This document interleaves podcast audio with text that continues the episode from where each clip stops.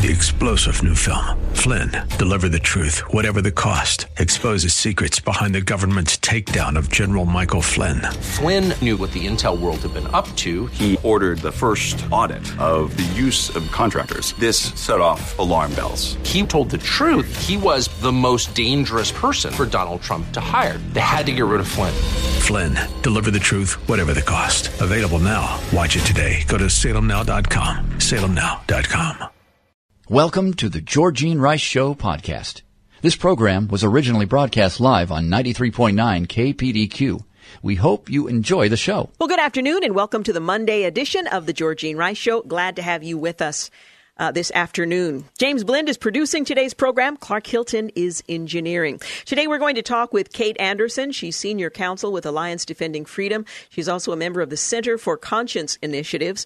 We're going to talk about a nonprofit homeless shelter in Anchorage, Alaska, challenging the city's effort to force them to allow men in their overnight shelter for sexually abused women. We'll explain all the details when she joins us in the next hour. We'll also talk with Justin Wells. He is an author and a documentary filmmaker. His latest book is How to Film Truth: The Story of Documentary Film as a Spiritual Journey. And in addition to giving you something of an overview, a history of documentary film, it also gives you, it's an excellent guide to how to approach documentary films, what to look for. And if you are an aspiring filmmaker, whether that's just putting together something for your own community or something larger, there's a great guide at the end with questions to help you formulate what kind of film and some of the details on that. So it's really quite a well done and interesting, very small, compact, easy to read volume. He'll be joining us in the 5 o'clock hour.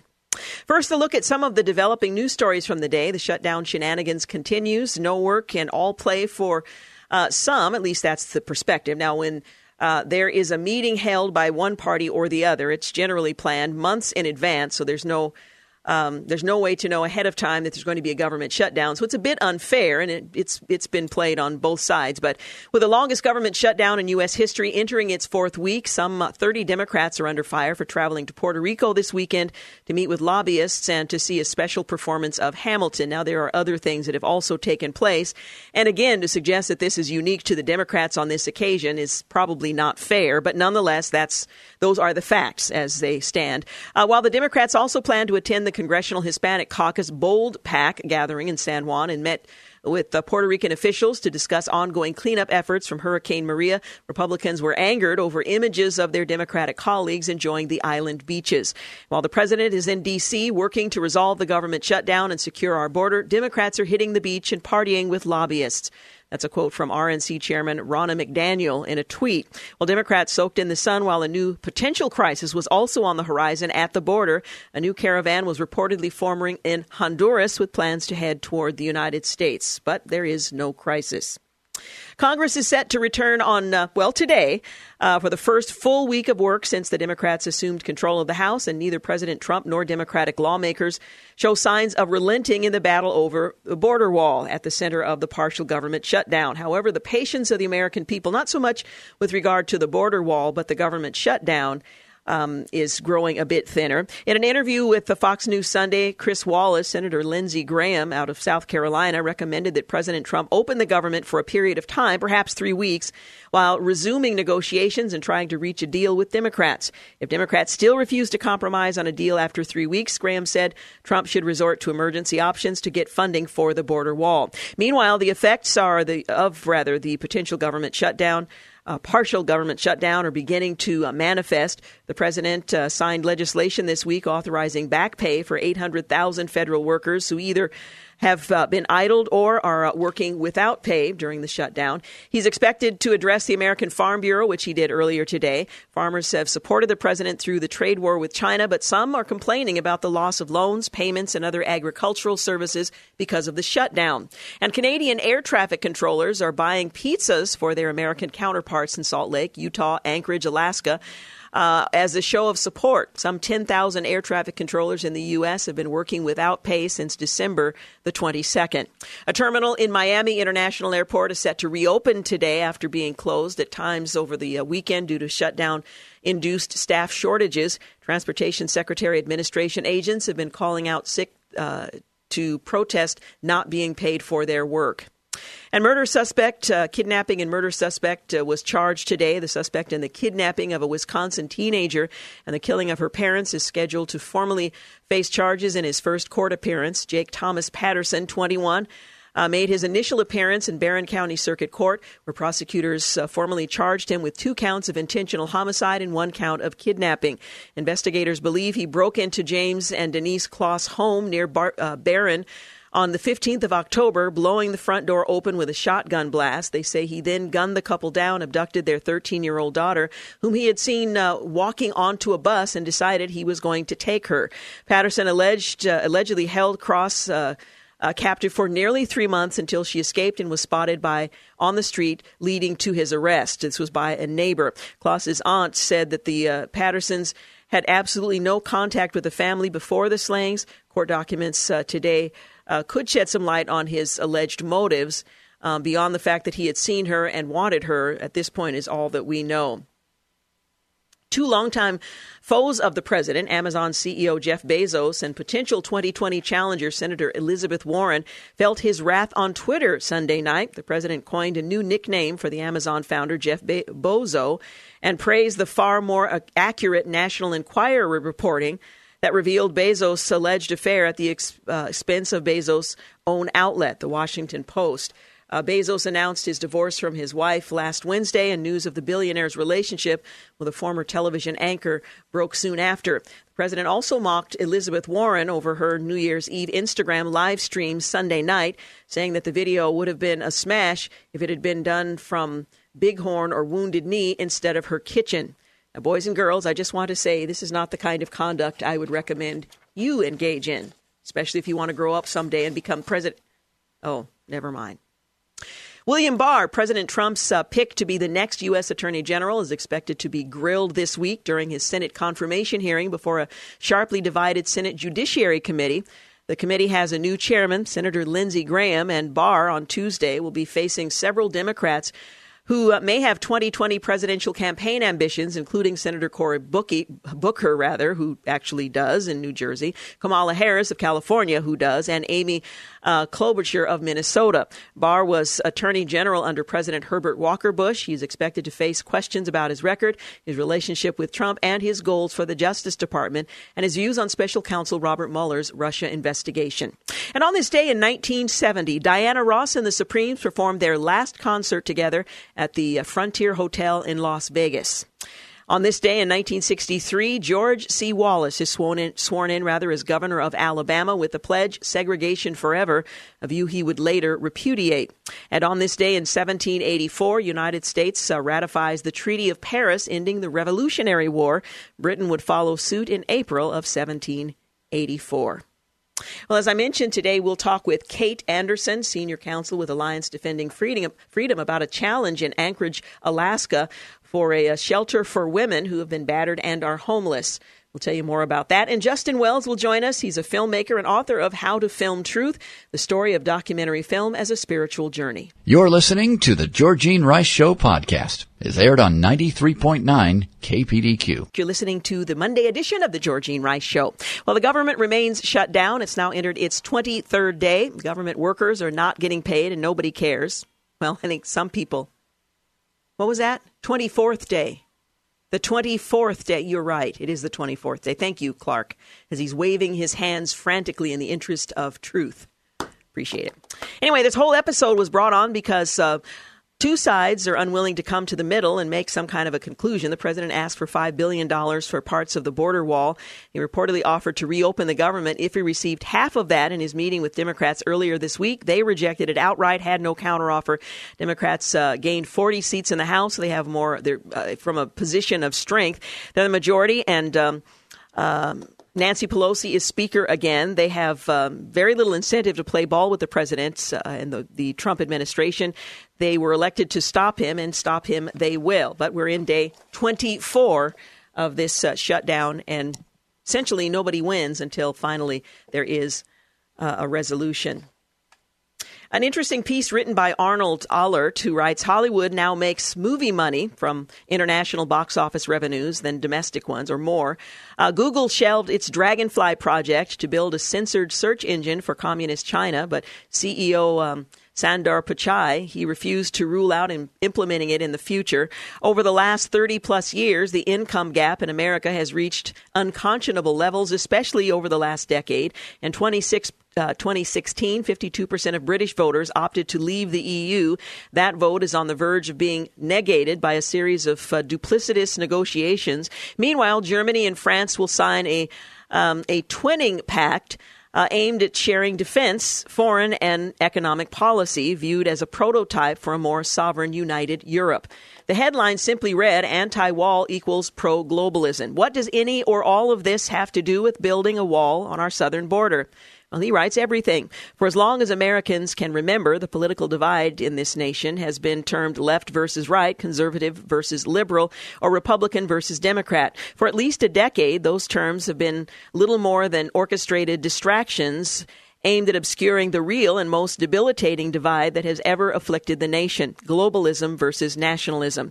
In 2016, the globalist agenda was suddenly and shockingly rejected by the American electorate, who had been accused of ascension of Hillary Clinton was a done deal, and that the fundamental transformation envisioned by Barack Obama and supported by media, academics, Hollywood, Wall Street, corporate America, Democrats, establishment Republicans, and the legions of useful idiots convinced this country is irredeemably flawed would continue unabated. A wall is both a symbolic and substantive rejection of the globalist, open border, national sovereignty despising agenda.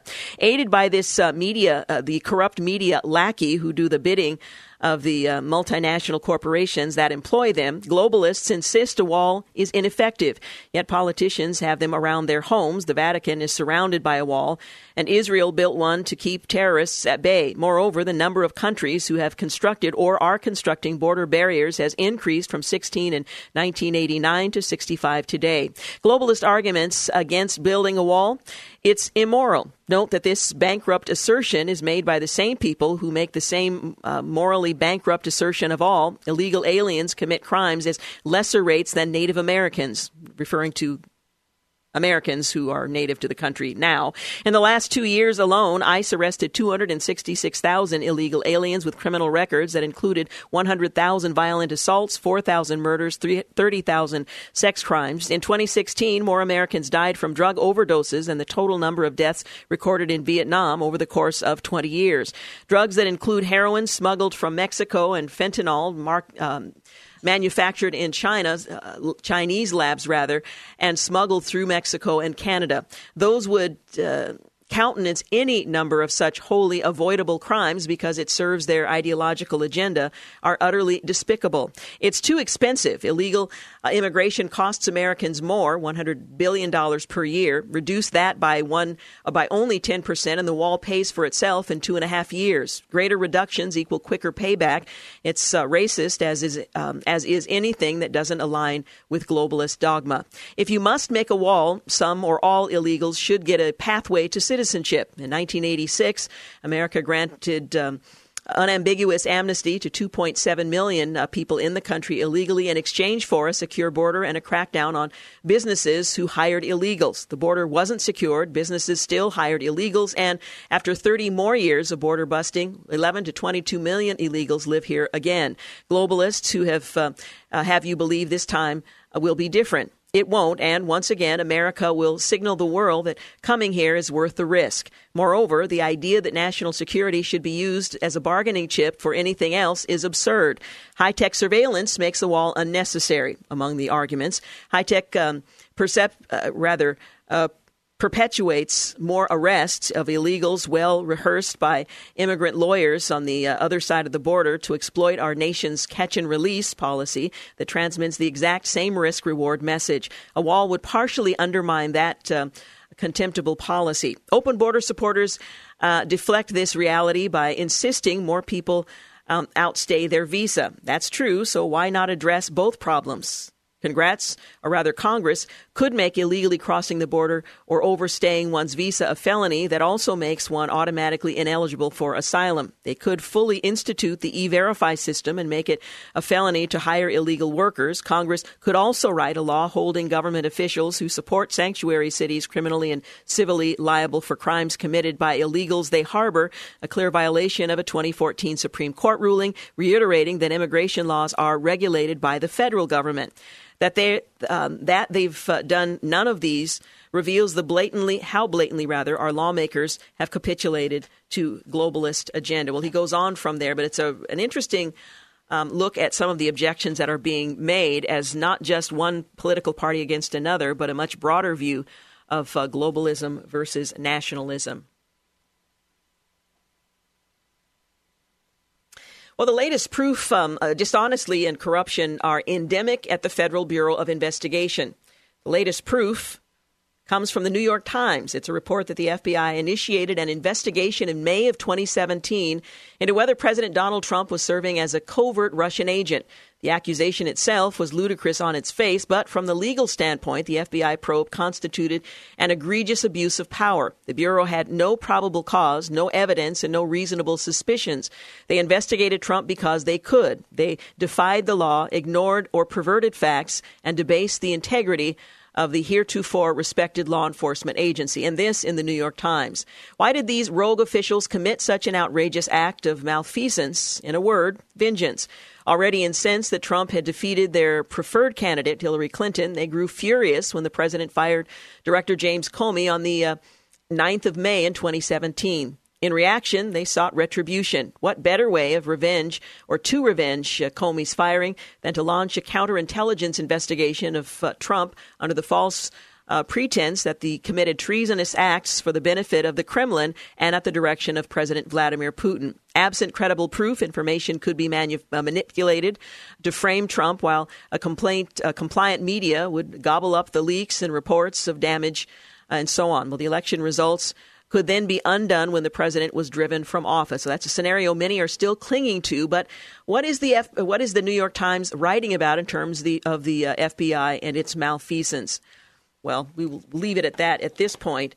And we all wait with bated breath, although I have no idea what bated breath is, to see what Robert Mueller actually presents by way of evidence, whether or not there was sufficient grounds for the FBI to go around usual means to conduct this investigation. At this point, the speculation has gone on too long, and we can only hope that the information and the resolution is coming soon. Well, what are the most likely Trump impeachment scenarios? In reverse order of likelihood, 5 of these possible impeachment-related scenarios that could play out between now and 2020 for those who desperately hope that this will be the case. Now, impeachment, keep in mind, does not always mean removal from office. But one scenario, the House votes to impeach Donald Trump and he is removed from office by the Senate. They've got to be kidding, right? Because you've got Republicans in the majority in the Senate. So it's not likely. But again, this is the least likely to the most likely.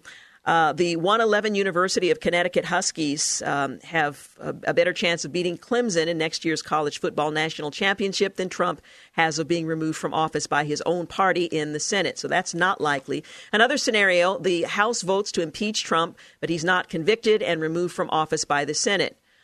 This is unlikely, not because McConnell and company wouldn't likely give him that kind of a response, but because it's almost impossible to imagine Nancy Pelosi putting her party through something like that. The grassroots would love it. It would raise hundreds of millions, possibly billions of dollars, but Democrats can do all of those things anyway by flirting with the possibility of impeachment without actually having to go through it. Scenario number 3, the House votes to impeach Trump, but the Senate does not hold trial. A lot of people think this is actually possible. It's not totally unprecedented for the Senate to refuse to vote on the House's impeachment, but it has also not happened since the 18th century when the upper chamber concluded that William Blount, himself a senator, was not an officer of the federal government. Impeachment proceedings themselves are rare, however, and there is no reason to think that there could not be more anomalies to be teased out in that process. Another scenario, the House doesn't move to impeach Donald Trump. Now, this seems less likely, although it's scenario number 4. This scenario assumes that Pelosi is able to keep her people totally muzzled, given the current breakdown with the House Democratic caucus between cynical careerists, neoliberals, and doe-eyed freshman progressives. This doesn't seem totally impossible. Doesn't also seem likely. If you're a newly elected Democrat, why risk the speaker's ire over something doomed to fail anyway? Save her goodwill for some quixotic green jobs bill that the Senate will also defeat instead. Besides, the endless Russia hearings are probably going to be enough to tide the base over until 2020. And scenario number 5, and again, this is the most likely scenario, the House holds one or more votes to impeach the president that fails. Now, this has, in fact, already happened. In December of 2017, Representative Al Green introduced articles of impeachment that named, among other high crimes and misdemeanors, one of the president's tweets about football players and his description of a political opponent as wacky. It failed overwhelmingly. Pelosi will do her best to keep her caucus from embarrassing themselves, but the likelihood that in November 2020 that as it rolls around without another failed impeachment vote seems low. This is the safest bet of all. Now, keep in mind, this is all in the context of yet to hear from the Mueller investigation, which could change everything.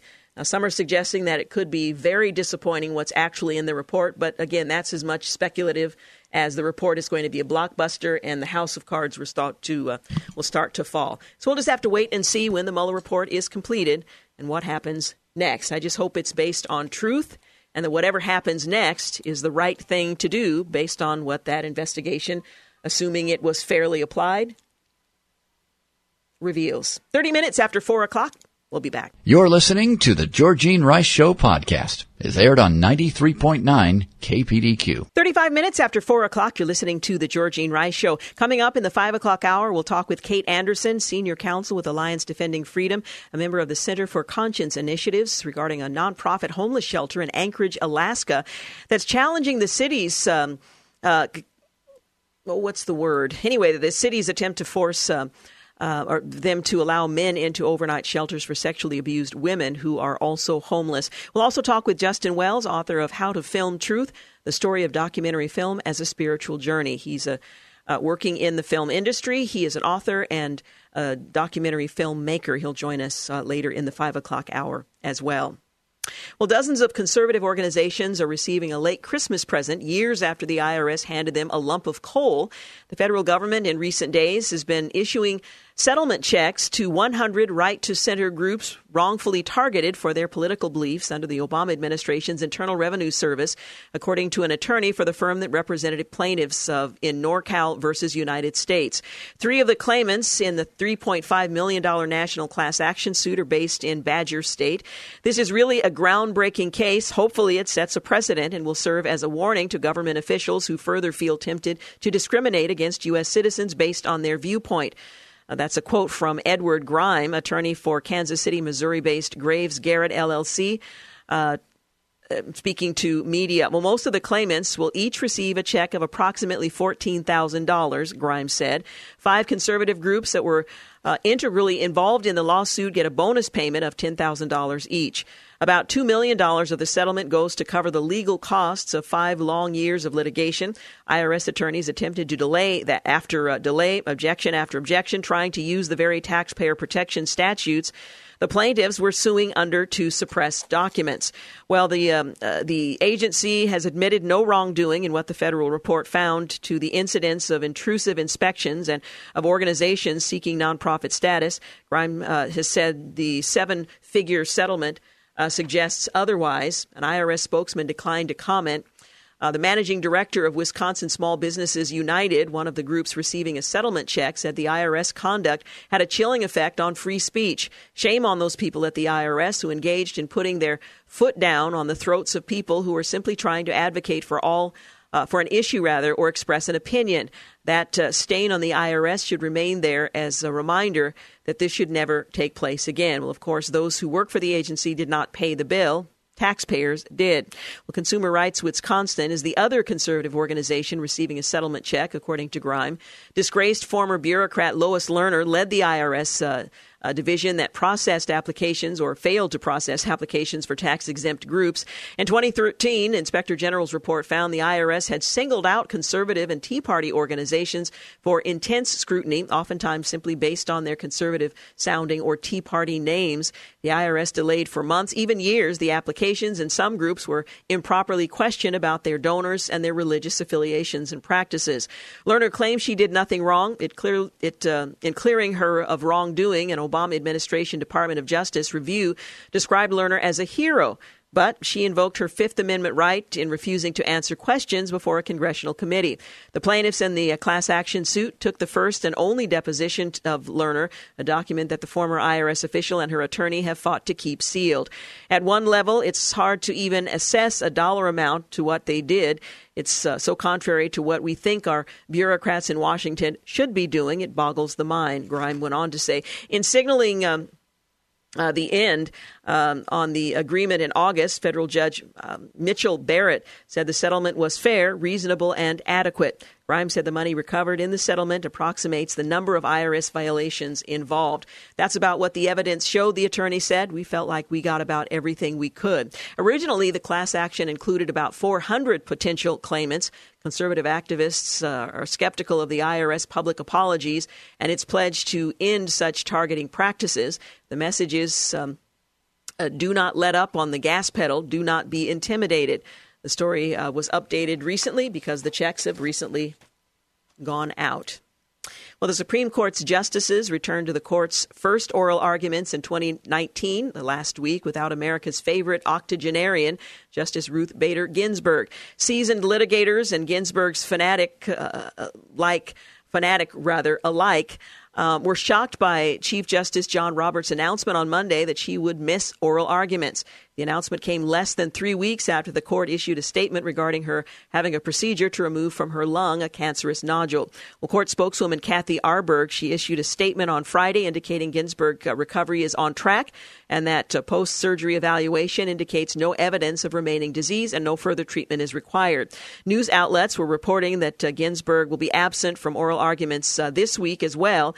Those headlines have caused a flurry of speculation from fan and foe alike, but it's important to put that absence into context of the Supreme Court historically. It's common for justices to recuse themselves from practicing in cases for a variety of reasons, although she did not recuse herself. For example, they might have a financial stake in the litigation. Indeed, Justice Samuel Alito just unrecused himself from a case after selling off stock in one of the parties.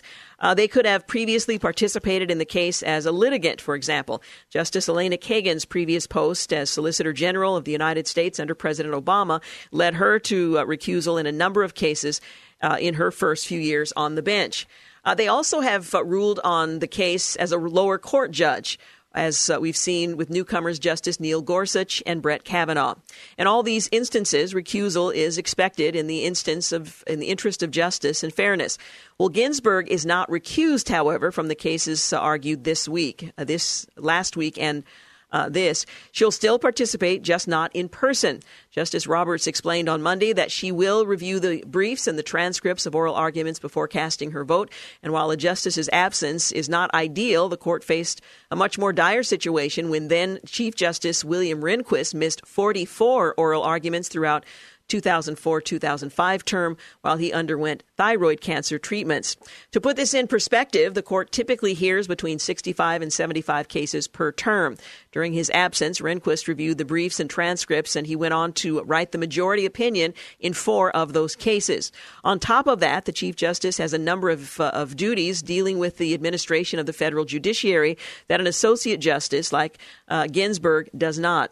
To be sure, a 9-member court is preferable, but the court managed with 8 members for nearly 14 months after Justice Antonin Scalia suddenly passed in February of 2016. The main impact was that the court tended to shy away from taking up any new cases raising particularly contentious issues, and of course, the vacancy had a bit of an effect on the 2016 presidential election.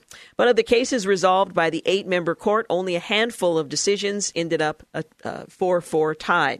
Well, going further back in Supreme Court history, Justice Robert Jackson took a year-long leave of absence to serve as the chief prosecutor in the Nuremberg trials in 45 and 46.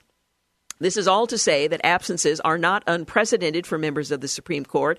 They are extremely unusual for Ginsburg, however. Last week marks the first time in her 25-year tenure on the Supreme Court that she missed an oral argument, including when she previously battled cancer in 1999 and 2009 when her beloved husband Marty died in 2010. It's also important to note that while oral arguments receive a lot of attention from the media, they're a small part of the long life of a Supreme Court case. The justices review briefs prepared by the litigants, friend of the court briefs filed by other interested parties, lower court opinions, relevant past Supreme Court opinions, and ultimately their decisions are based on much more than an hour of oral arguments. That's one reason Justice Clarence Thomas is cited for why he does not typically ask questions during oral arguments. Indeed, he suggested he would eliminate oral arguments if he could. Well, few would go that far, but Ginsburg's absence from the oral arguments isn't devastating to the integrity of the court by any means, nor is it a precedent. Even so, Ginsburg's absence draws great speculation, whispers that the Trump administration is actively vetting candidates for her position on the court are heard all around Washington, which is still recovering from the bruising Kavanaugh confirmation. The administration is perhaps better prepared to nominate another Supreme Court justice should a vacancy arise than a typical administration. That's because the president already seriously considered several candidates for the past two vacancies, including Seventh Circuit Judge Amy Coney Barrett, Third Circuit Judge Thomas Hardiman, and there are plenty of other options on his highly publicized Supreme Court shortlist. At this point, however, we shouldn't read too much into Ginsburg's absence and instead just wish her a speedy recovery. And again, she's 85. That certainly plays a role in recovery and competence. She said she will stay on the court as long as she is able to continue to work with vigor. We'll see whether or not that will be the case.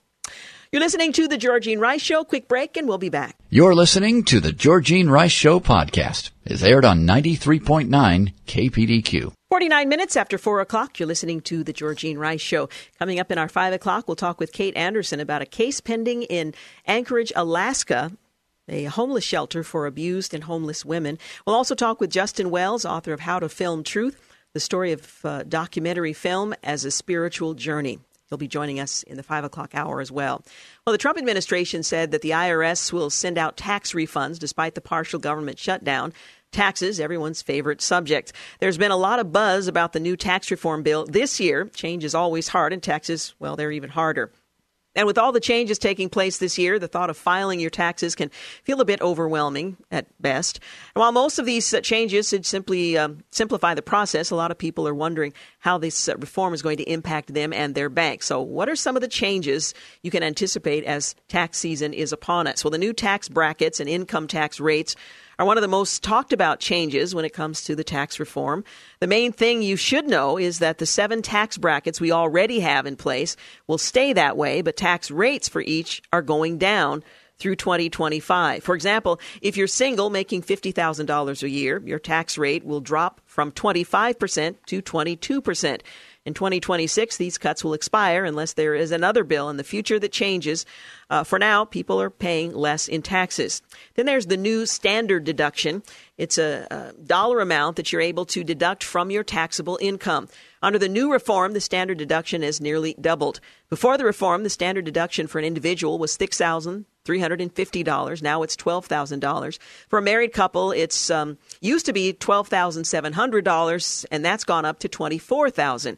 So if you're single and would normally do an itemized deduction, if it equals less than $12,000, you would take the standard deduction instead. Married couples, there's a change there, will rejoice this tax season. Before the tax reform, some married taxpayers were bumped into a higher tax bracket when they combined their incomes. The new tax brackets have doubled for people filing jointly, so no one-marriage penalties this time. No more of them anyway.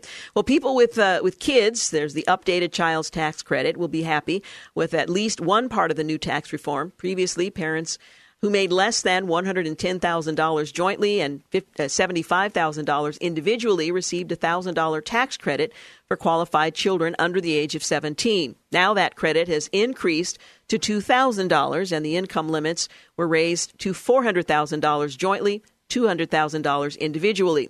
If you have kids and fall below those income levels, that's $2,000 back in your pocket. And now there's more reason to give. If there wasn't enough incentive for charitable giving before, there is now.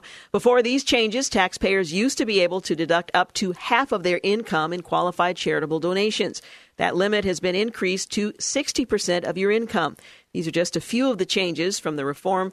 If you are overwhelmed, don't worry. Even the IRS is pretty much scrambling to keep up with the changes from this year from last. If there ever was a time to consider hiring a professional to do your taxes, this might be the time to do it.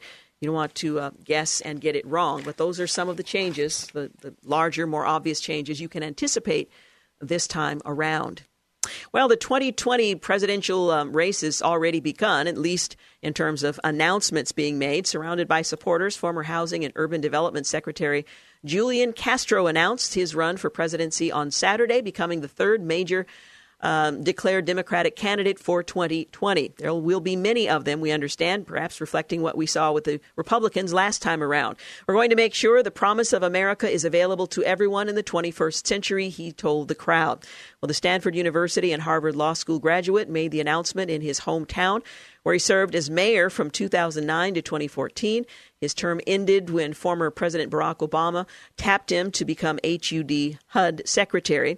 Still, Castro touted his experience in the country's seventh largest city as a testament to his leadership abilities and why he should make history as the country's first Latino president. He outlined climate change, universal health care as some of his main priorities. I'm running for president because it's time for new leadership and to make sure opportunities I had are available to every American, he said. Well, Castro, who made stops in Iowa and Las Vegas days before his announcement, now joins what could be a crowded Democratic field. Senator Elizabeth Warren of Massachusetts launched an exploratory committee in December. Former Vice President Joe Biden, California Senator Kamala Harris, and former El Paso Congressman Beto O'Rourke, whose profile has increased after narrowly losing to Senator Ted Cruz in November. But I'm certain he's looking much better since we've now seen his dental appointment. Ugh. Representative John Delaney of Maryland is already running for president, and Hawaii Representative Tulsi Gabbard said that in an interview on Friday that she has decided to run for the White House as well. Well, if he wins, Mr. Castro would not only be the first Latino president at only 44 years old, he would be one of the youngest Americans to hold that seat. However, critics say the long list of hopefuls could easily outshine the Texas native. People here in San Antonio know him, obviously, but if you get out of Texas and you ask an ordinary citizen on the street and you say Julián Castro, they'll probably say, who? That's a member of the Republican Club at Bexar County. Julián Castro has made history by becoming one of the biggest lightweights to ever run for president. Republican National Committee spokesman Michael Ahrens said in a statement he was a weak mayor who couldn't even handle being HUD secretary. This is obviously just another desperate attempt to become someone else's running mate. Well, we'll see what actually happens, but the field, and again, those are from Republican detractors, so no big surprise there. But the field of Democrats who are going to seek their party's nomination is growing, and now's about the time when those announcements begin and will continue over the next many, many months. Well, newly elected Senator Marsha Blackburn announced on Thursday that she's introduced her first bill in the Senate, one that would end federal funding to all abortion providers, including Planned Parenthood. Tennesseans and the American people do not want their taxpayers' dollars going to abortion, she said in a statement posted on her Twitter account on Friday. The 66-year-old was elected to the Senate on November 6th, beating Democrat Phil Bredesen, a former governor. She had previously represented Tennessee in the U.S. House since 2003 and before that served in the state Senate. They have made this position clear time and again, Blackburn, Tennessee's first female U.S. senator, said of state voters. Hardworking taxpayers do not want to subsidize the business of abortion providers and entities such as Planned Parenthood, end quote. Well, the bill would ensure that abortion providers would not get funding under Title X of the Public Health Service Act, which gives the Secretary of Health and Human Services the authority to award grants for projects to provide family planning services to any person desiring such services, with priority given to individuals from low-income families. Other pro-life organizations have tweeted support since Blackburn's announcement went live on Thursday. We're grateful for Senator Marsha Blackburn, whose first bill as a U.S. senator will protect unborn babies by ensuring no one dime of taxpayer dollars under the Title X Family Planning Program goes to abortion business like Planned Parenthood. Susan B. Anthony List, a grassroots pro-life policy and advocacy organization, tweeted on Friday. And the deadline for ratifying the Equal Rights Amendment passed back in 1982, but that hasn't deterred its latest crop of activists. Down in Virginia, the tag team of liberal extremists and feminists are joining forces to bring the famous piece of 70s propaganda back from the grave. And this time, they're making it quite clear that the campaign has more to do with abortion than anything else. At a Richmond press conference of pro-life women Thursday, groups like Family Research Council, Susan B. Anthony List called on Virginia leaders to reject the proposal. It's a waste of time, they argued, in a century where women are already protected as equal in our legislation and the courts. But then, as most Virginians on the left will tell you, this was never really about equality. When my rights as a woman are dependent on laws because laws can change as quickly as legislators can change their minds, the Supreme Court decision that allowed me to go to college can always be reversed. But when you enshrine my constitutional rights as a human being equal to men, well, that is the only thing that is acceptable because amendments do not expire. Prince William Democrat Jennifer Carol Foy in the Virginia Assembly floor. And what rights are those? Well, Family Research Council's director of life, culture, and women's advocacy thinks it's obvious. Women are continually used as props to push an agenda. The ERA, the Equal Rights Amendment, is not about women. It's really a smokescreen for abortion, she says. Well, Tina Whittington, executive president of Students for Life, agreed. The only reason to pick the ERA off the dusty floor of history is because of a fierce desire to protect abortion at all costs. Well, Equal Rights Amendment Coalition co-president Jessica Neuwirth fired back that the amendment is silent on abortion, but that's by design. The reality, Susan B. Anthony List Mallory Quigley says, is that the Equal Rights Amendment would alter the Constitution to create a permanent right to abortion on demand until the moment of birth paid for by you and me, the American taxpayer. It's even more extreme than Roe versus Wade, which in a single day struck down every pro-life law nationwide, end quote.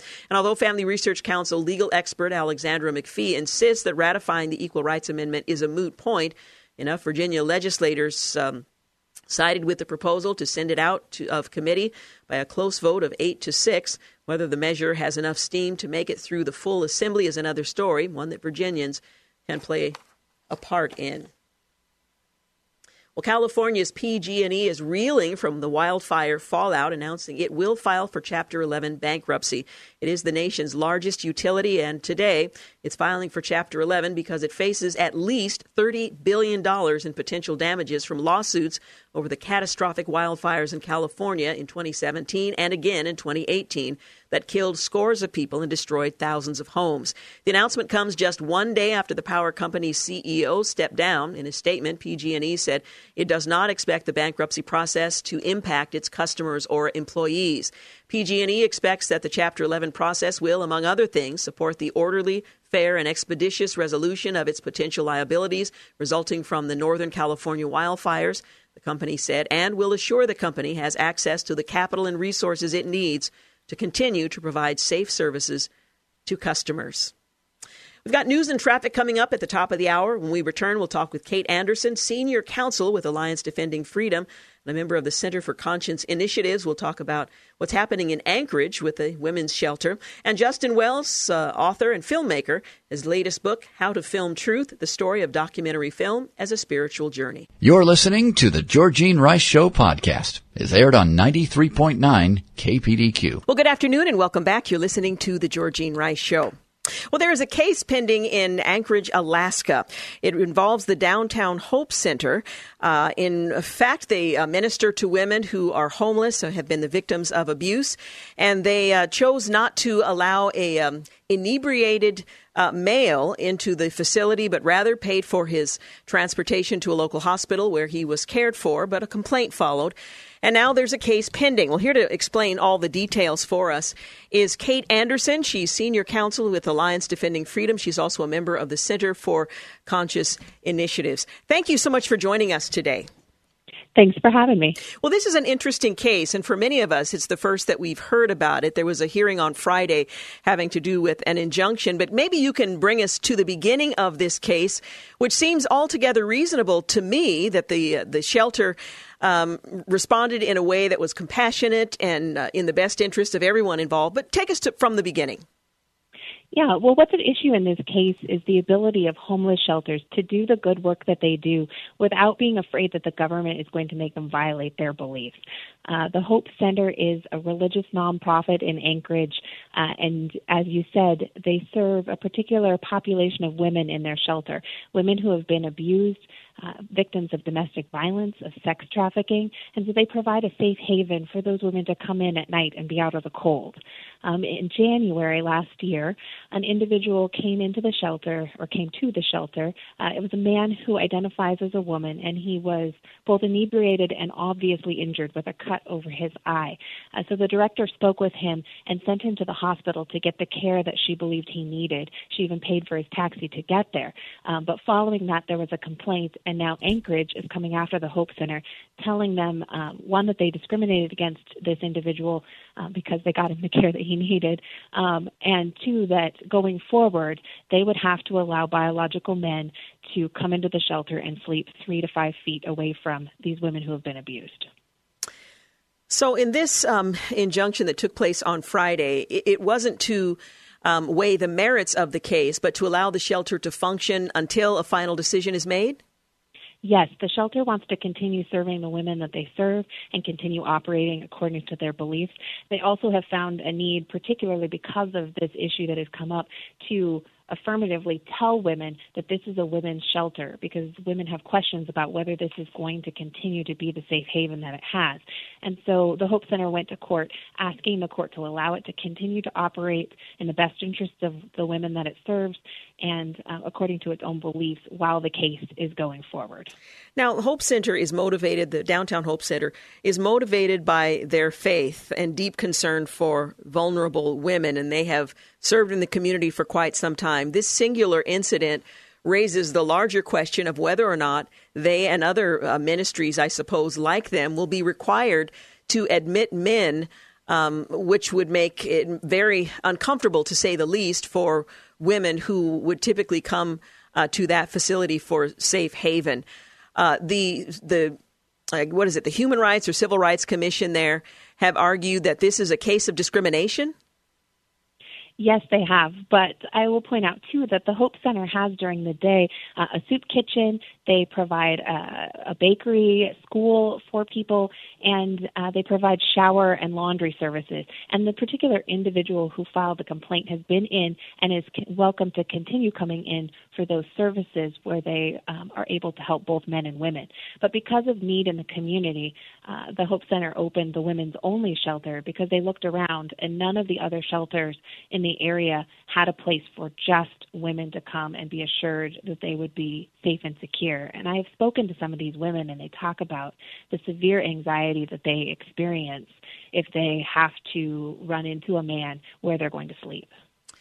Now, this begs the larger question, which I'm sure will come up in court. Would they be required to allow self-identified males who self-identify as women, will they be required to admit them in the future? Is that the heart of the issue that's likely to be argued when the merits of the case come before the court? Absolutely. That is the issue going forward, is what is the Hope Center going to be required to do in the future? And again, I talked to these women. One told me that the anxiety she experiences is so severe that she would actually go and sleep in the woods because that would be the only other secure place she could be. And when you have those kinds of things at stake, it's very important that the Hope Center continues to be able to operate the way it has. Now, we're talking about a case in Anchorage, Alaska. How hopeful are you that this will ultimately fall in the, from my perspective, in favor of the Hope Center, which would be the right way? We're very hopeful. I think the Constitution clearly provides security and protection for the Hope Center to be able to operate according to their religious beliefs. And so the constitutional claims are very strong in this case. And the fact that they provide other services at other times of the day to which this individual and others like him or her are welcome, will that play heavily into that decision? Or is it likely to be what we're seeing far too often, a very rigid interpretation of what the Equal Rights Commission in Anchorage has outlined as what can and cannot be done? Well, the Hope Center certainly serves everyone. They just have this particular service, this women's shelter that's for women only. And the Constitution protects that. And actually, Anchorage law even protects that. There's actually an exemption in the law for male and female facilities within homeless centers, and that makes good sense. It's just that Anchorage is refusing to apply that exemption to the Hope Center. So what happens next, and what's the timing on the next series of decisions you're expecting? These are preliminary motions to make sure that the Hope Center can continue to operate the way that it has. The judge gave no indication of when she would give her ruling, but we would be hopeful that that ruling will come soon. Now, one final question comes to mind. If this male who self-identifies as a woman is looking for a shelter, are there other facilities that would provide shelter for him, or would there have to be something else created? What other options would he have had in terms of looking for a place of shelter? Every other shelter in the Anchorage area provides housing for both men and women and would welcome this individual in. But it's important that the Hope Center be able to continue its only facility. So there's not a dearth of options available to an individual who self-identifies as the opposite sex. Not at all. There are shelters in the area that will provide either men's and women's or secure individual housing within their facility. Well, there was a hearing on Friday. I expect there'll be some kind of response to that in the near future, and we'll continue to follow this case. Thank you so much for joining us today. Thank you for having me. Really appreciate it. Again, Kate Anderson is senior counsel with Alliance Defending Freedom. She's a member of the Center for Conscience Initiatives regarding a nonprofit in Anchorage, Alaska, that provides shelter to women who are homeless and have experienced abuse, and the effort on the part of one individual trying to come to the center who was probably not fit for any of the centers but was inebriated and injured. They paid for that individual's transportation to a local hospital where he was cared for, but that was insufficient. A complaint was later filed, and so this case has now come up. Again, the challengers of this program is the Anchorage Equal Rights Commission. They began investigating the shelter for violating the ordinance, which prohibits discrimination based on gender identity, which it seems, given the details of this case, clearly is not. ADF attorneys have explained the Downtown Hope Center didn't deny the individual on that basis, and the city's ordinance specifically exempts homeless shelters regardless. So we'll follow the case. It's another example of the work of Alliance Defending Freedom in providing help to nonprofit organizations, and for that matter, individuals who believe that their deeply held religious beliefs are being challenged or violated. And it's a great resource to turn to. You're listening to The Georgene Rice Show. We'll be back in a moment to talk with Justin Wells, How to Film Truth: The Story of Documentary Film as a Spiritual Journey. You're listening to The Georgene Rice Show podcast. It's aired on 93.9 KPDQ. Well, good afternoon and welcome back. You're listening to The Georgene Rice Show.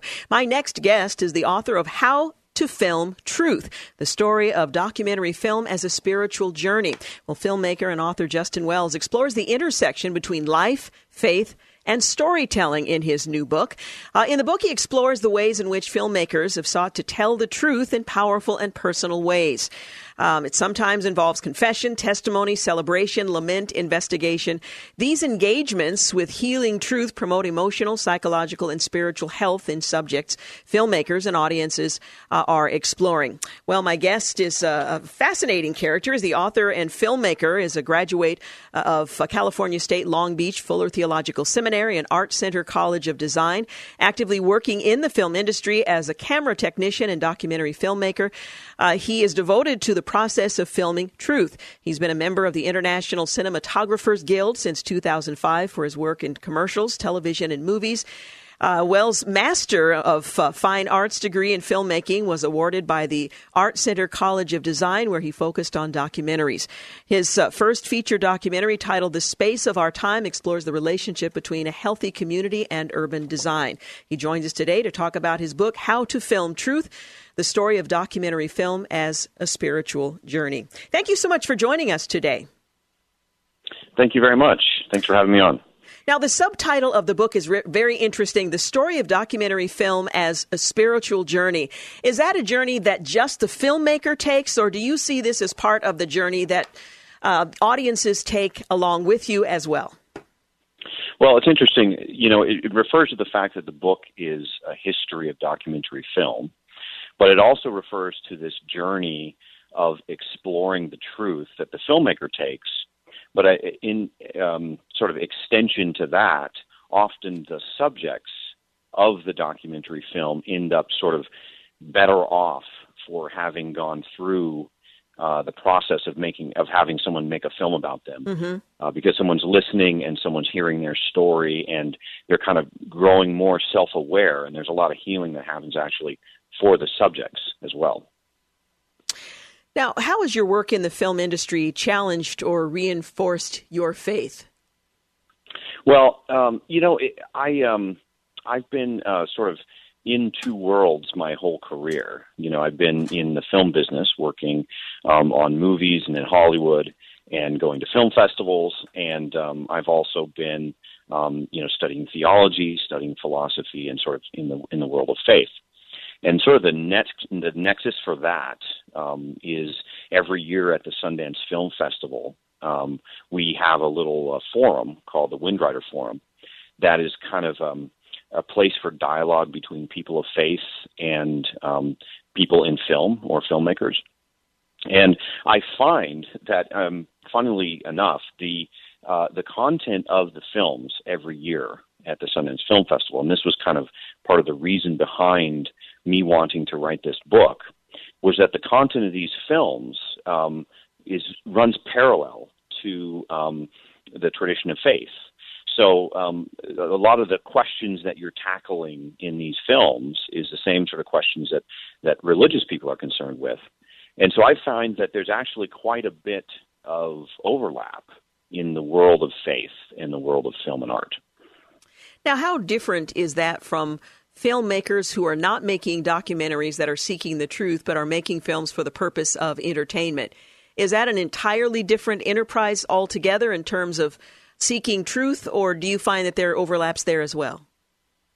Well, you know, the narrative film world and the documentary film world, there's a little bit of overlap, but I think there's a lot of really, really good work out there done in the field of theology and film, religion and film, that deals with narrative, that deals with mythology, that deals with sort of the what goes on when you're watching a Hollywood film or you're watching an independent film.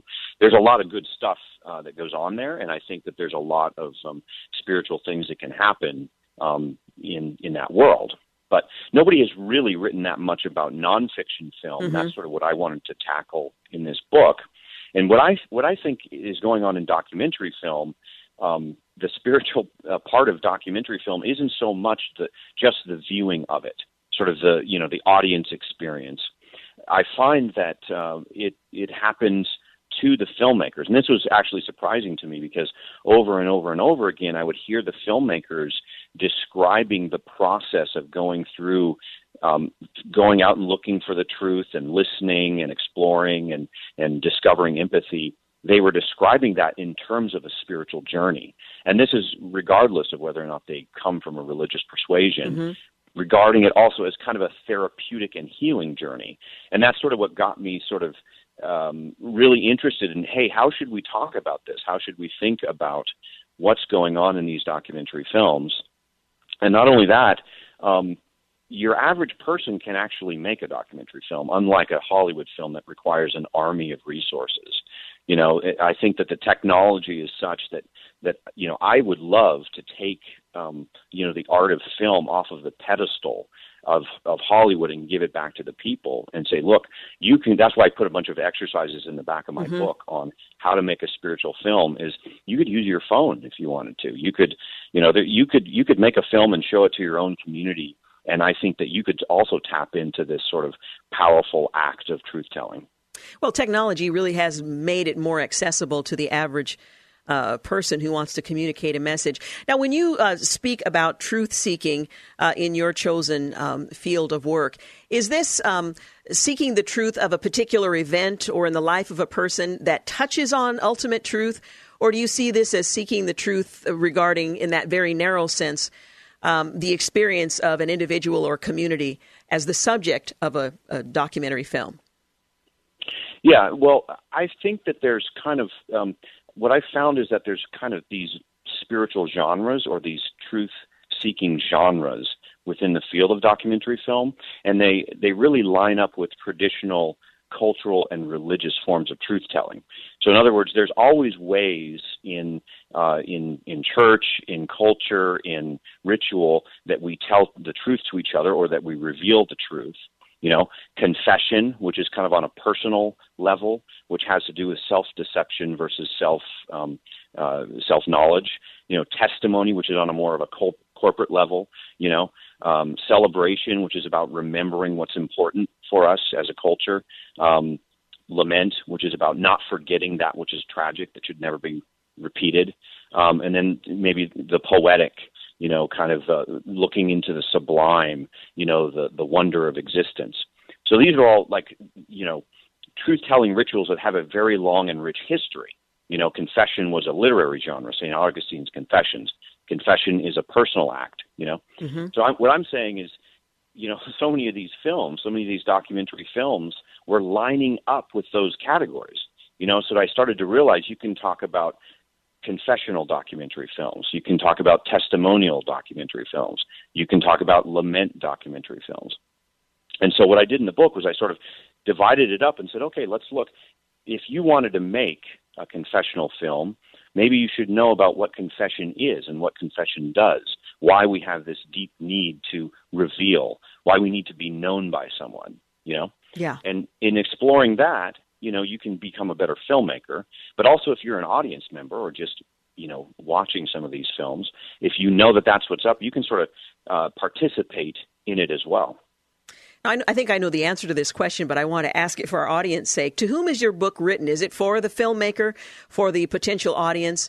To whom would you recommend the book, How to Film Truth? Well, I think, you know, a big reason I wrote this was because I ended up in conversations with so many people when they find out that I work in the film business, and they say, "What's your favorite film? You know, what's up with all these weird films out there or something?" And I realized, you know what, we need a vocabulary to be able to really appreciate the powerful things that's going on. Every year that I go to the Sundance Film Festival, I'm sort of at the nexus of the documentary encounter, which is like normally the filmmaker's there, normally the subjects are there, and then it's the first time that an audience ever gets to see the film. And every time, you know, when it's a really well-done film, say a confessional film or a testimonial film or a lament film, I watch this sort of encounter take place where someone on screen is modeling true and honest confession, and they're sort of coming out of this with increased self-knowledge and some measure of healing, but it's also extending out to the audience, you know. So I think that, you know, this would be great for filmmakers to know more about the religious traditions that they're tapping into, mm-hmm. you know, but also for the everyday person, because we're in a golden age for documentary right now. There's more and more than ever platforms for documentary on Netflix and Hulu and Amazon Prime streaming.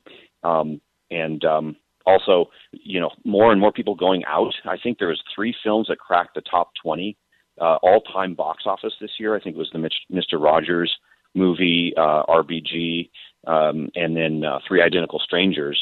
You know, some of the most successful documentaries of all time. So, like, we should get on board. We should really embrace these really amazing films that are coming out. We're going to continue our conversation. Again, we're talking with the author and filmmaker Justin Wells, his latest book, How to Film Truth: The Story of Documentary Film as a Spiritual Journey. We'll be back in a moment. You're listening to the Georgene Rice Show podcast. is aired on 93.9 KPDQ. We are back. You're listening to The Georgene Rice Show, and I'm continuing my conversation with Justin Wells. He's an author and filmmaker, a graduate of California State Long Beach, Fuller Theological Seminary, and Art Center College of Design. He actively works in the film industry as a camera technician and documentary filmmaker. He's devoted to the process of filming truth, and his latest book, How to Film Truth: The Story of Documentary Film as a Spiritual Journey. And gives us a bit of that history, because the genre has increased in its popularity of late. It is good for us to have a better understanding of and appreciation of what this art form really brings to the table. And you present something of a history of documentary film. What do you think the average person needs to know about this history that will help us better understand what's currently being presented? Well, okay, documentary film has a long history. It goes back to the 1800s, and it's a very sort of vibrant, very thoughtful, very investigative. It always has been enterprise, because it takes a while to put together a film and do all the research and then get it out to audiences. It's always been a bit of a something that takes some time. And see, I think that Marshall McLuhan, the medium is the message. Social media, which is more about instant judgments, instant gratification, and kind of a fragmenting of information. Documentary film coming to us from its history and still being in our culture is almost kind of an antidote to that sort of fragmented mentality that happens with social media communication and the sort of vitriolic public rhetoric that we get involved with because of that medium of social media. Documentary, because you're going and sitting down in a theater for 90 minutes and you're sitting with these characters and you're kind of getting all the whole story with all of the little gaps filled in, not just bits and pieces of news like we do today. Typically, on Facebook or Twitter or something, mm-hmm. or even the 24-hour news cycle. It gives you, it's kind of a gift where it just sort of lets you, it's a much more empathetic, it generates more empathy in the audience. It generates more appreciation of the other. And it doesn't lend itself to snap judgments. It's more of kind of a merciful and grace-filled medium, So I think that if we want to move away from the destructive tendencies of some of our forms of communication, of mass communication today, embracing documentary film and making more documentary film is kind of an antidote to that problem that we have. Now, in one of your chapters, you use the word propaganda. Has documentary film been used for that purpose? And is there a danger that because we approach a documentary film in a different way than we might an entertainment film or a narrative film, as you put it earlier, that we can be misled? Yeah. I dealt with propaganda. I did a whole chapter kind of on the World War II period, because that was kind of the birth of nation states realizing the power of this medium, But I focus on some of the filmmakers that were Hollywood filmmakers that joined the U.S. Army to make propaganda films for the U.S. So there's Frank Capra, John Huston, and several others. There's a great series on Netflix actually called Five Came Back, which is the story of all these different American filmmakers. But I focus on John Huston, who started out making propaganda and sort of lying about the effect of these battles. I think he made a film called Report to the Aleutians, where he lied in the film and said that this mission was a success when, in fact, some of them had been shot down because, in their minds, the purpose was to create, generate morale. But as he started to explore his own conscience and continue to make films for this, he flipped, and he decided that he wasn't going to make movies that sort of played into what he called the warrior myth, that America is stronger than everyone else and going to win, but rather look at the reality of war the cost of war and this idea that there are no real winners in the end. It's not a clear winner and loser because there's, post-traumatic stress syndrome. There's, all of these costs to war that he wanted not to be ignored. So he ended up making a film called Battle for San Pietro, The Battle of San Pietro, that sort of highlighted this notion of the cost of war and ended up having it shut down by the U.S. government. It wasn't until, I think, the 1980s that this film finally came out and was released and sort of heralded as somebody ahead of his time, wanting to not to propagandize, but to show the real cost of war. So it's interesting that these artists were supposed to be sort of in service to the powerful. But as the more true they were to their own art and the more true they were to their own conscience, the less they were able to. There was a kind of a subversion of that power structure, and so that's what I find is very interesting in the world of art is that as much as the powerful try to control the message, the artists are always subverting it. You see this sort of behind the Iron Curtain, in the when there was suppression of certain forms of art, in the communist era. You see it in Picasso, for example. You see it in a lot of these different artists. This phenomenon of seeking the truth will often even upend the power structures. Mm-hmm, mm-hmm. Now, the book speaks to many specific works throughout the cinematic history. Do you have a favorite? You know what?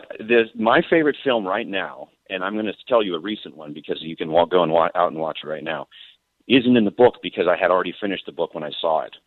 But there's a book right now, a documentary film right now called Minding the Gap. Now, I had already written my chapter on confessional documentary when I saw Minding the Gap. But when I saw it, I said, oh my gosh, this is the perfect example of the power of confession. It's on Hulu, I think. I saw it at Sundance last year, and it's on Hulu now. And it's just a skateboarding video. I mean, it starts out, you think this is going to be a skateboarding doc.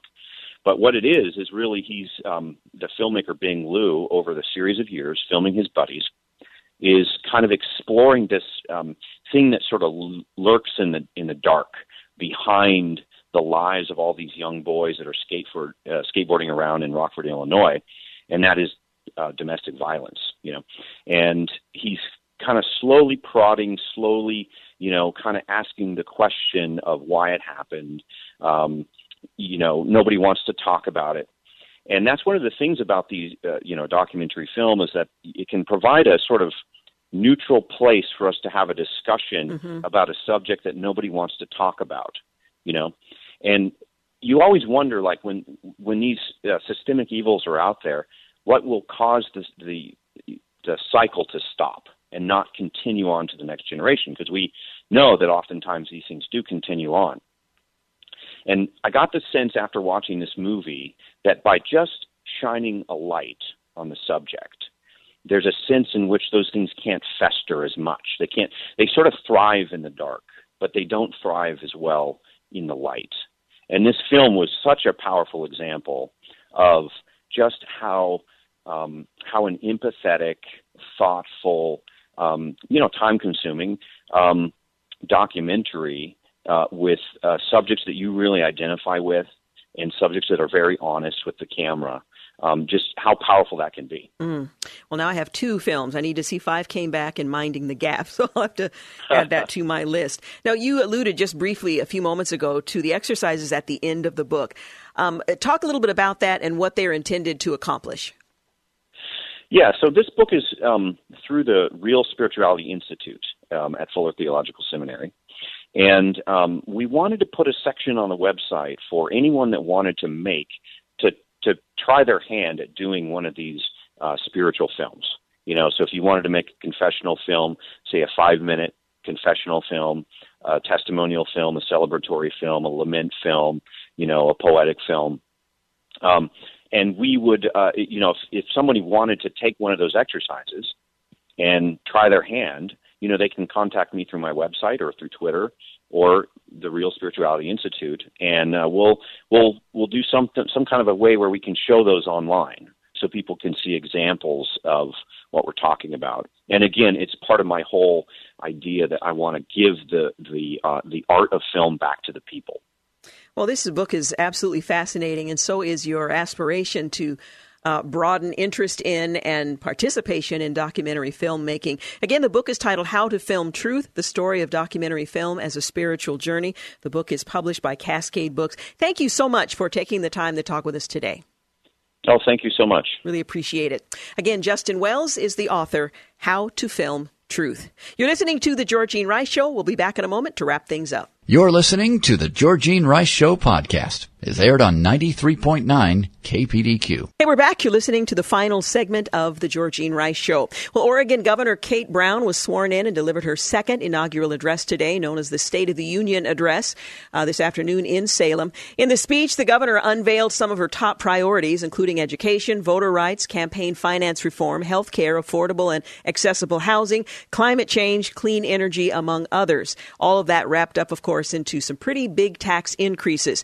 Governor Brown is a Democrat. She's serving her first full term. She took over, you might recall, from resigned Democratic Governor John Kitzhaber back in 2015 and won a special election in 2016 to finish his term. She was the first openly bisexual governor elected in the United States. Brown was Secretary of State prior to taking over as governor. In the November 2018 election, she defeated Republican challenger Newt Bueller with 50% of the vote to his 44%. Well, during the 2018 campaign, she ran on a platform of guiding Oregon through an unstable period while making progress in some of the biggest challenges facing the state. Let's hope PERS is among them. She highlighted legislation such as Cover All Kids, the minimum wage increase, and the $5 billion infrastructure package as successes during her time as governor. And, of course, the legislature will convene and it will all begin. We'll try to cover as much of that as possible. It's not as easy to get information timely as it once was, but we'll do our best to provide some highlights of some of the bigger issues confronting the Oregon legislature, which is held in both the House, Senate, and governor's chair by Democrats. Taking a look at this week in programming on Tuesday, we're going to talk with the CEO of First Image about Sanctity of Human Life Week, which is coming up. Larry Gadbaugh will join me. He's the CEO of First Image, which is the name of the pregnancy resource centers in the Portland metro area. And on Wednesday, I'm looking forward to talking with the executive director of Oregon Right to Life. We'll talk about Sanctity of Human Life, the March for Life, the Oregon legislative session, which is beginning. And Oregon's legislative pro-life agenda. The March for Life is coming up this next weekend. And as I'll go into some detail about in just a few moments, I will be in Guatemala during that time. So we wanted to try to have some conversation this week in anticipation of the anniversary of the infamous Roe versus Wade and Doe versus Bolton decisions. And the events that surround this anniversary. On Thursday, our World Concern Radiothon will take place. We have this event every year, giving listeners an opportunity to consider how some among us on this planet hunger and thirst and what role we might play in relieving some of their suffering. So my friends will join me in studio on Thursday for that. And then on Friday, we will broadcast live from Mission Connection. And we spend most of our time talking with some of the speakers there. There are over 100 workshops. There are all kinds of booths there. It's the keynote speakers, which I'll get into during this week, will also be presented. And I've had the honor of being asked to MC that event for the weekend. So not only will we be broadcasting on Friday from Rolling Hills Church, where Mission Connection is held this year, but we'll also have an opportunity to serve from the stage as MC, along with Bill McLeod, who is the founder and director of Mission Connection. So looking forward to a full weekend. The theme this year is worth it. And that's a pretty big question that many ask when they read the stories of those who suffer for their faith, whether that means their opportunity to work and support their family is limited or removed from them altogether, if they're imprisoned, if their lives are taken from them. Is it worth it? And because we suffer so little here in the United States, in the West in general, we might find it absolutely impossible to imagine that kind of challenge and surviving it favorably. Well, we're going to take a look during Mission Connection to answering that question from people who are on the ground, who are in the middle of that kind of suffering, whose testimonies I think you will find inspiring. And of course, the workshops, the speakers from the platform and the plenary sessions, it's all going to help us answer that question, worth it. And of course, the full question is it worth it to follow Jesus when such tremendous suffering can result? And that might mean personal suffering or the suffering of those to whom you share the gospel. They receive the gospel and trouble follows. So that will be the theme this year, and we're looking forward to highlighting the persecuted church and the challenge for those of us who have yet to be truly persecuted to support them in tangible and spiritual ways. So looking forward to this weekend. Beginning on Friday, we'll be broadcasting there live. And again, it's at Rolling Hills. You can go to missionconnection.com for more information. You must register ahead of time. It's free of charge. That's always been the case. It is the premier mission conference here in the Pacific Northwest, and you are cordially invited to take part. It's an opportunity to really hear from the Holy Spirit. Lord, send me. What would you have me do? And sometimes send me means writing a check. Sometimes it means hopping on a plane. But clarifying what role you are called to play in the Great Commission is one of the great values of Mission Connection, in addition to being encouraged by the testimonies of those who are on the front line. To get a better understanding of who God is and how he works in difficult and challenging places, and how you might better serve him wherever you are called. So that's Mission Connection this Friday and Saturday. Worth it. Once again, tomorrow on the program, we are going to talk with Larry Gadbaugh. He is the CEO of First Image. Sanctity of Human Life Week is approaching, and as I mentioned, I'm going to be traveling with Food for the Poor to Guatemala. It's a relatively short trip. I'll leave on Tuesday. I'll be back on Friday. You can kind of do the math. One travel day coming, one travel day going, 2 days in country. But it's going to be an opportunity to meet with some of the folks who serve with Food for the Poor on the ground in Guatemala, to meet some of the children and families they serve, and really have a clearer picture and understanding of the work they do and the needs of the people. And of course, we have partnered with Food for the Poor over many years to help them continue their effective work around the globe. So I'm going to be gone during that season. We'll have some guest hosts, I should say during that week, but we'll have some guest hosts to fill in my absence. And then I look forward to returning with some fascinating stories about how God is working in this country of Guatemala. Some in our hemisphere, some many, many miles away. I want to thank James Blend for producing and Clark Hilton for engineering today's program. And thank you for making the Georgene Rice Show part of your day. Have a great night. Thanks for listening to the Georgene Rice Show podcast. If you'd like to download a podcast of the show or would like more information on today's guests, please visit the show at kpdq.com or on Facebook. Follow the show on Twitter at @grice Show and like us on Facebook. And join us live every weekday at 4 for more critical thinking for critical times on 93.9 KPDQ. 3-star General Michael J. Flynn, head of the Pentagon Intelligence Agency, knew all the government's dirty secrets. He was one of the most respected generals in the military. Flynn knew what the intel world had been up to. He understood its funding. He ordered the first audit of the use of contractors. This set off alarm bells. The explosive new documentary, Flynn, Deliver the Truth, Whatever the Cost, and covers the facts behind this scandal. Flynn told the truth. He was the most dangerous person for Donald Trump to hire. I find out the worst enemy that I'm going to face in my life is right here in America. They took my assessment and they wanted me to change it. I was like, I'm not changing it. They had to get rid of Flynn. With in-depth interviews, archival footage, and never-before-seen personal records of the man behind the headlines. I just felt like I was drowning. Flynn, Deliver the Truth, Whatever the Cost. Available now. Watch it today. Go to SalemNow.com. SalemNow.com.